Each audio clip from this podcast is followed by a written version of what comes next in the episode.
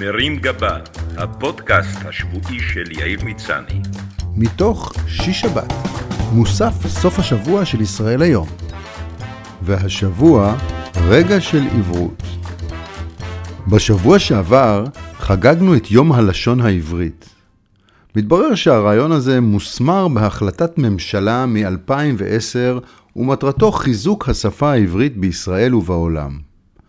למיטב הבנתי בעולם עדיין לא ממש התחברו לקטע של העברית, יותר קל להם לנצח את הקורונה מאשר לבטא את האות ח', אבל אני אופטימי. לעומת זאת, דווקא כאן, בארצם של אליעזר בן יהודה ואבשלום קור, מאנגלזים אותנו יותר ויותר.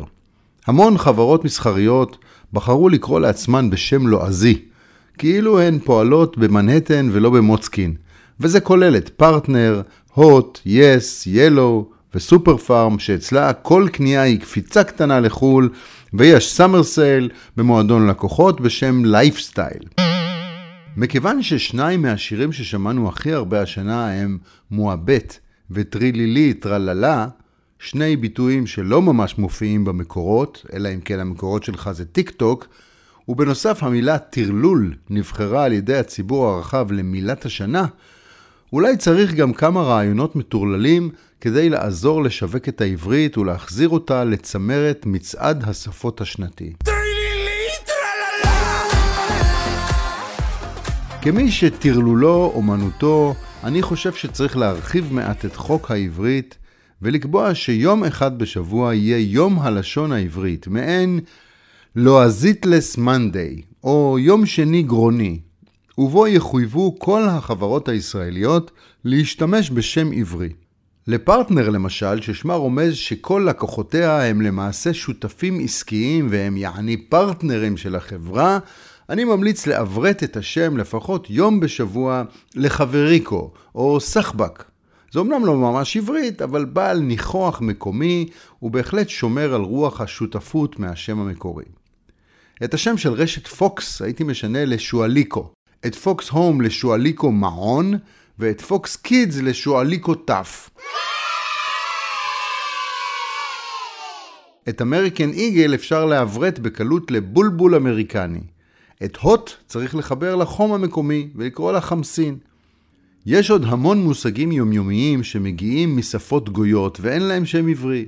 ל fake news כבר הומצא הביטוי ההולם תשקורת, אבל לעומתה תופעת ה MeToo עדיין לא עוברתה, ואני מציע את הביטוי הקליט אנוכי כנ"ל. ל MeToo בקהילה הלהט"בית אני ממליץ על ראשי התיבות גאה.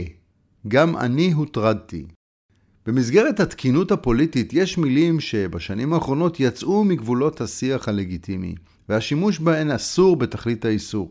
מילים כמו כושי, קוקסינל, פרנק או פייגלה, שמי שמשתמש בהם מכריז על עצמו שהוא אלטה קאקר, שזה דווקא ביטוי מותר, רק שאף אחד מתחת לגיל 70 לא יבין, גם התואר שמן כבר לא ממש מקובל היום.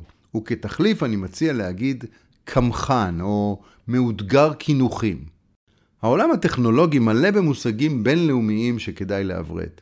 מושג שאני שומע הרבה בזמן האחרון הוא NFT. מדובר על אסימון ייחודי שמאפשר לנו להוכיח בעלות על נכסים דיגיטליים.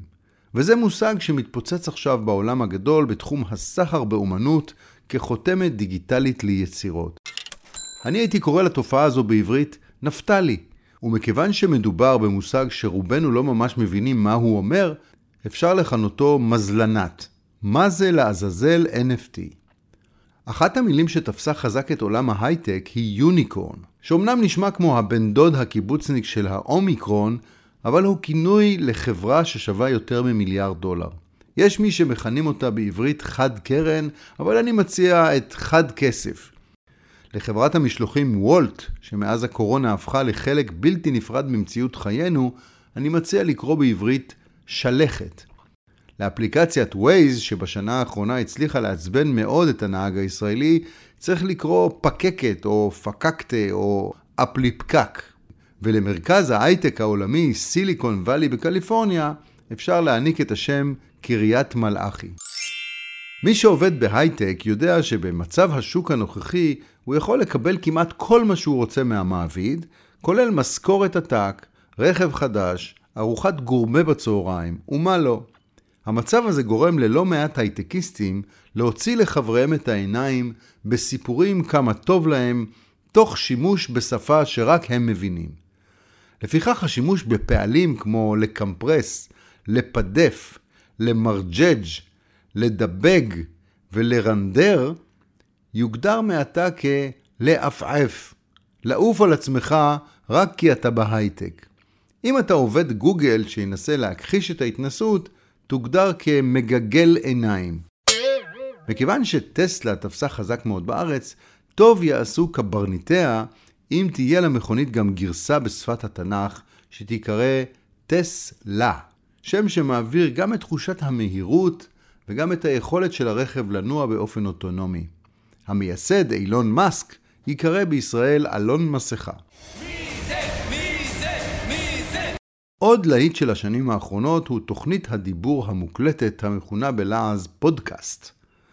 בינינו, פודקאסט זה בעצם סוג של רדיו, אבל העולם מרגיש צורך להתחדש ולהרגיש יותר עדכני ופחות רשת א', אז הוא נתן לרדיו שם חדש. השם העברי, הסכת, לא ממש תפס, אולי בגלל שהוא נשמע כמו ציווי של סתום או או שקוט. לכן אני מציע את השם המשופר תרחונון. צורת השיווק והצריכה העיקרית של מוזיקה בשנים האחרונות היא סטרימינג. מכיוון שיש בימינו זרימה, שפע ושיטפון אדיר של קובצי מוזיקה, אני מציע שם שכולו גאות והצפה, געתון. הזום משתלט זה מכבר על כל חלקה טובה, עד שרבים מתקשים לקיים סתם פגישה פרונטלית, כי מה שווה שיחה אם לא עושים אותה על רקע של אי טרופי מחדר מטטים בדירה בפתח תקווה. גם לזום מגיע שם עברי ואני הייתי הולך על ניתוקית. בתחום המזון התחזקו השנה טכנולוגיות כמו ביונד מיט שמציעות תחליפים לבשר שמיוצר מבעלי חיים. אני מציע לקרוא לסטייק הפרגית מהזן החדש תרנסולת ולשניצל מטופו חזה טוף. אחרי שקברניטינו מיתגו את הסופה האחרונה עם השם הסקסי כרמל, אפשר להתקדם גם לאסונות אחרים. נכון שהקורונה יצאה לכולנו מאחורים, אבל אם רק ימתגו וישווקו אותה מחדש, הכל ייראה אחרת והיא תהפוך לחביבת הקהל.